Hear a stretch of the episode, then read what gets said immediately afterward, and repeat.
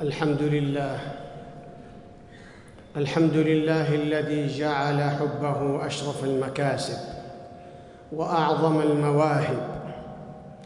أحمده سبحانه وأشكره على نعمة المطاعم والمشارب، وأشهد أن لا إله إلا الله وحده لا شريك له، المنزه عن النقائص والمعايب. خلق الإنسان من ماء دافق يخرج من بين الصلب والترائب. وأشهد أن سيدنا ونبينا محمدًا عبده ورسوله، الداعي إلى الهدى والنور وطهارة النفس من المثالب، صلى الله عليه وعلى آله وصحبه أجمعين. أما بعد، فأوصيكم ونفسي بتقوى الله، فهي سبيل النجاة والفلاح. قال الله تعالى: يا أيها الذين آمنوا اتقوا الله حق تقاته ولا تموتن إلا وأنتم مسلمون. محبة الله من لوازم الإيمان،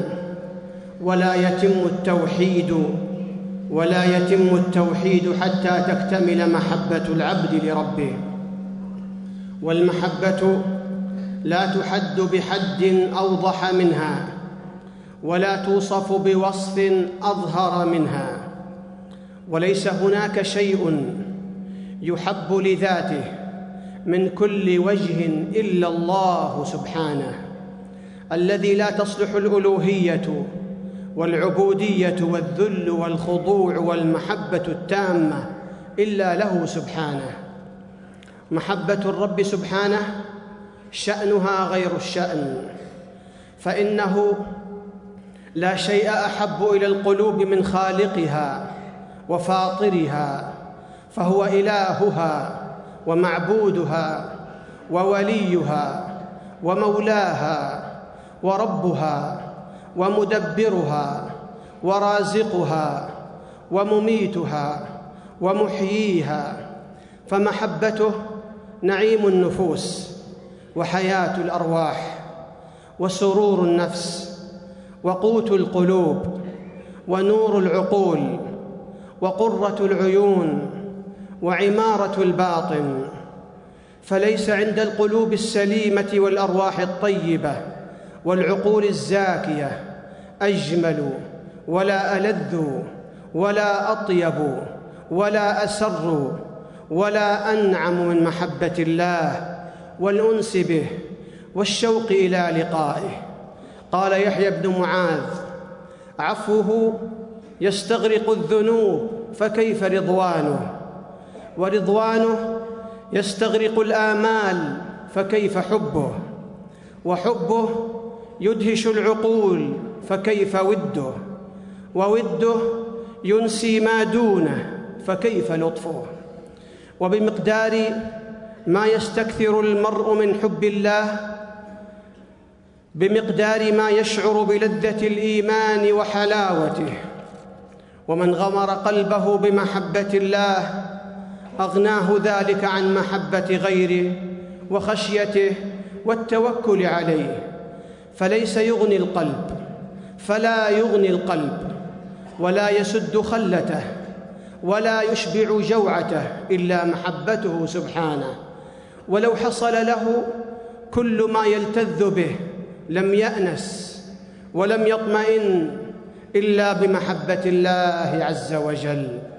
وإذا فقدها القلب كان ألمه أعظم من ألم العين إذا فقدت نورها، والأذن إذا فقدت سمعها، والأنف إذا فقد شمه، واللسان إذا فقد نطقه.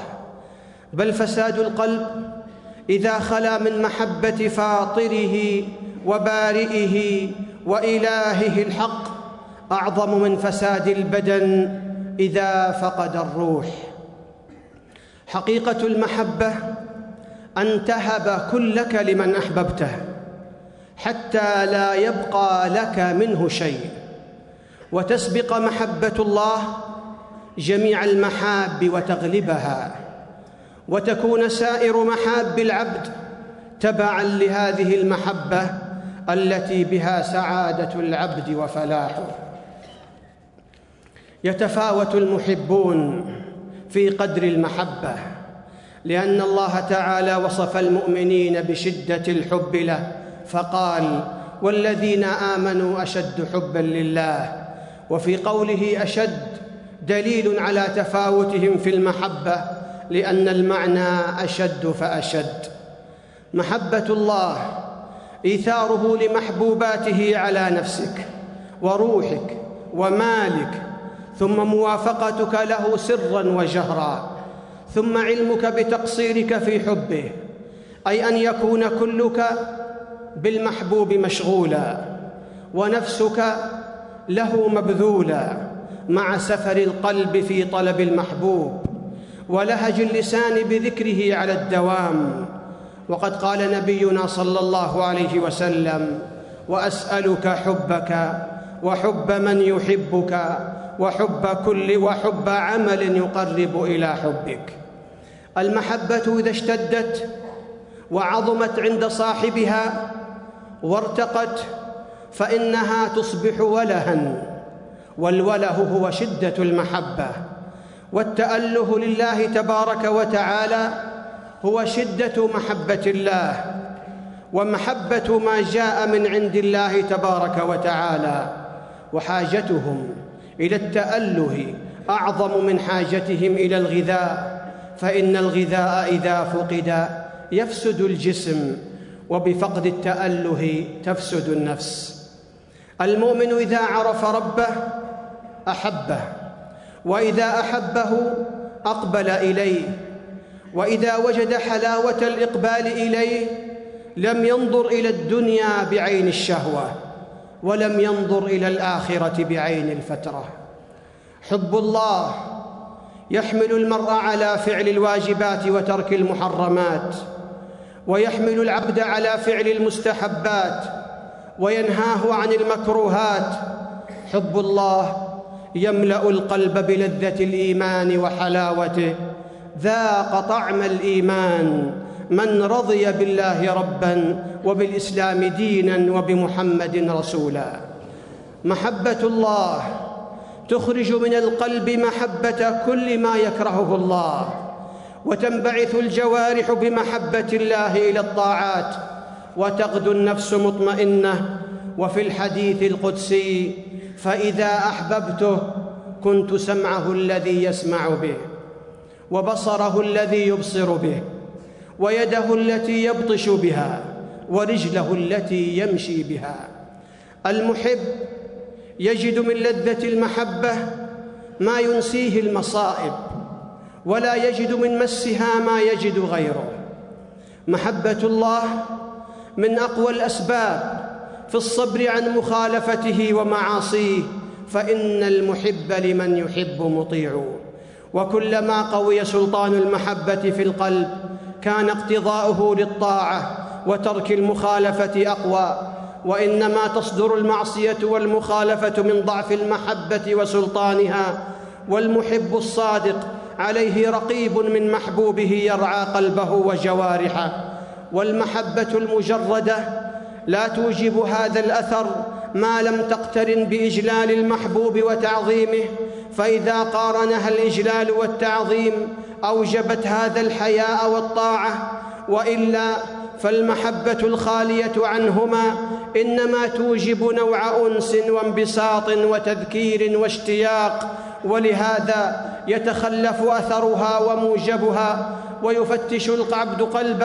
ويفتش العبد قلبه فيرى نوع محبة لله، ولكن لا تحمله على ترك معاصيه، وسبب ذلك تجردها عن الإجلال والتعظيم. فما عمر القلب شيء كالمحبة المقترنة بإجلال الله وتعظيمه، وتلك من أفضل مواهب الله للعبد أو أفضلها، وذلك فضل الله يؤتيه من يشاء.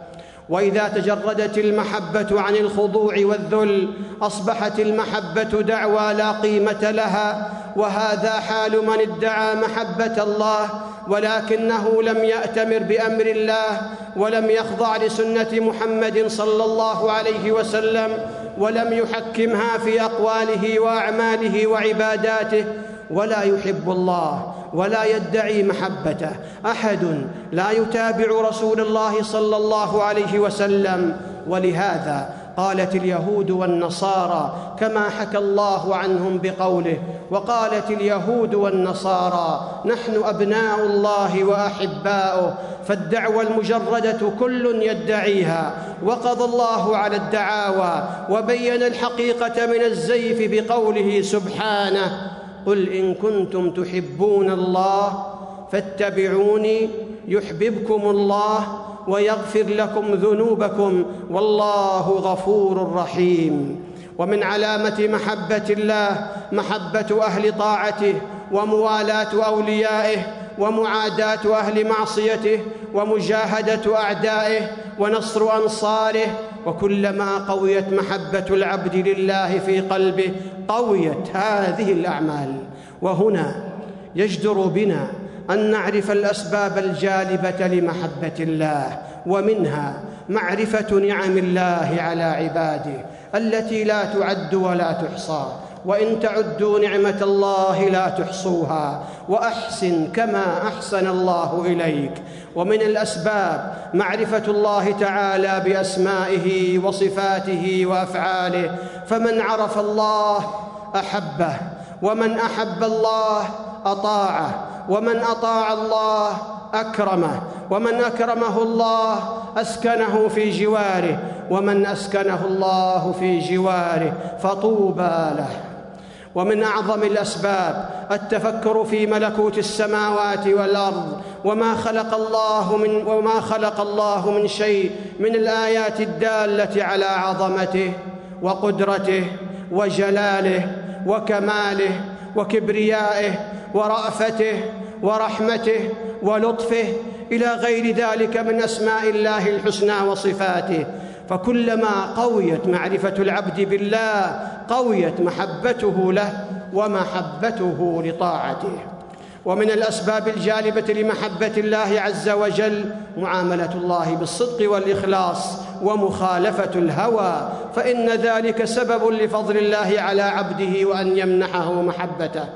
ومن أعظم ما تستجلب به المحبة كثرة ذكر الله، فمن أحب شيئاً أكثر من ذكره، قال الله تعالى: ألا بذكر الله تطمئن القلوب. بارك الله لي ولكم في القرآن العظيم، ونفعني وإياكم بما فيه من الآيات والذكر الحكيم. أقول قولي هذا وأستغفر الله العظيم لي ولكم، فاستغفروه إنه هو الغفور الرحيم.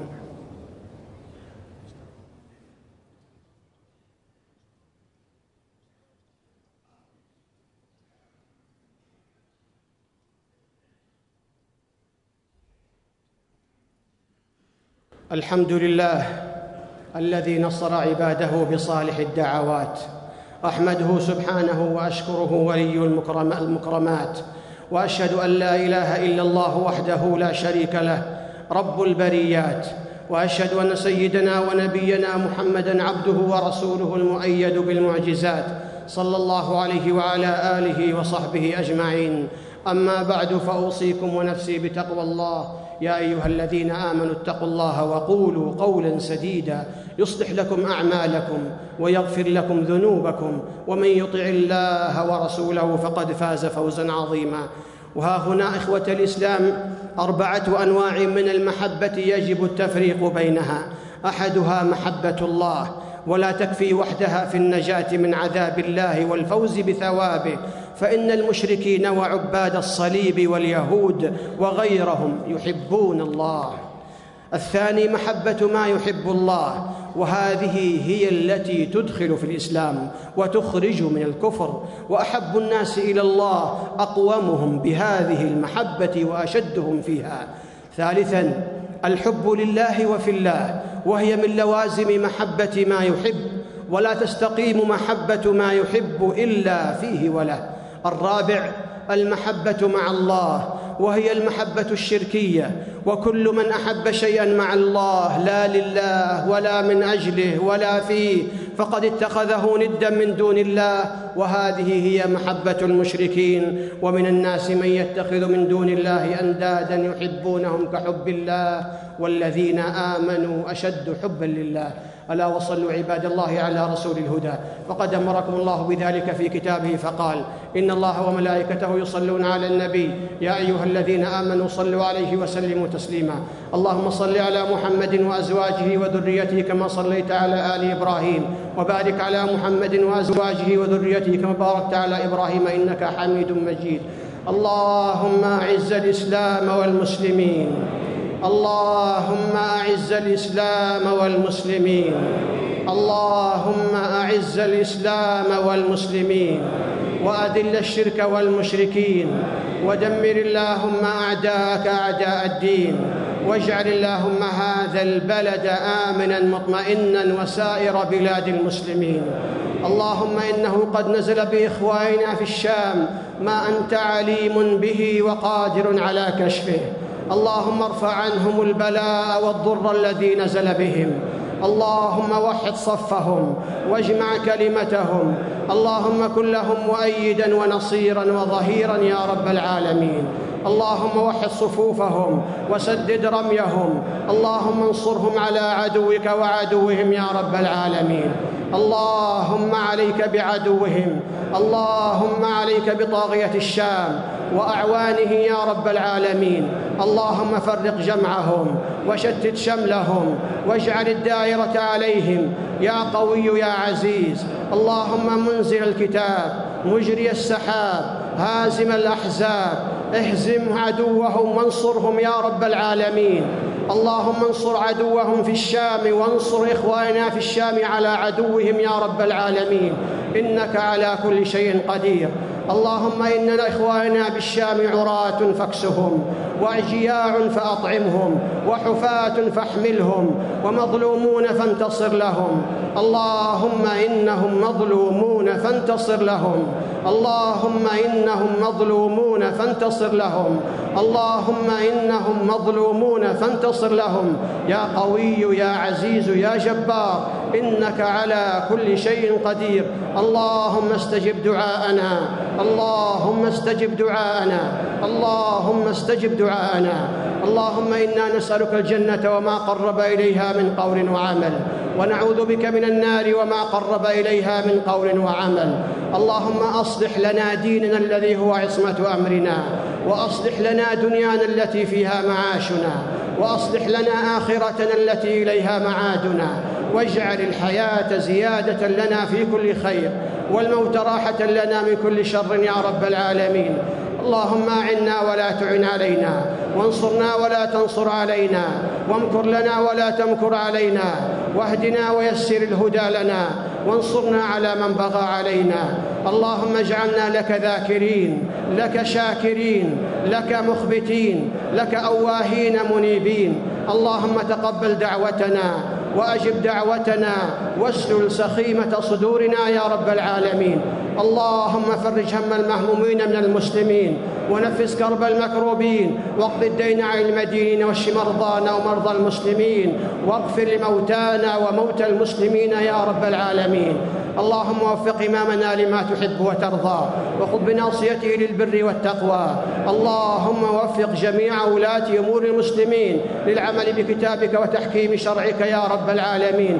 ربنا اغفر لنا ولإخواننا الذين سبقونا بالإيمان، ولا تجعل في قلوبنا غلا للذين آمنوا، ربنا إنك رؤوف رحيم. ربنا ظلمنا أنفسنا، وإن لم تغفر لنا وترحمنا لنكونن من الخاسرين. ربنا آتنا في الدنيا حسنة وفي الآخرة حسنة وقنا عذاب النار. إن الله يأمر بالعدل والإحسان وإيتاء ذي القربى، وينهى عن الفحشاء والمنكر والبغي، يعظكم لعلكم تذكرون. فاذكروا الله يذكركم، واشكروه على نعمه يزدكم، ولذكر الله أكبر، والله يعلم ما تصنعون.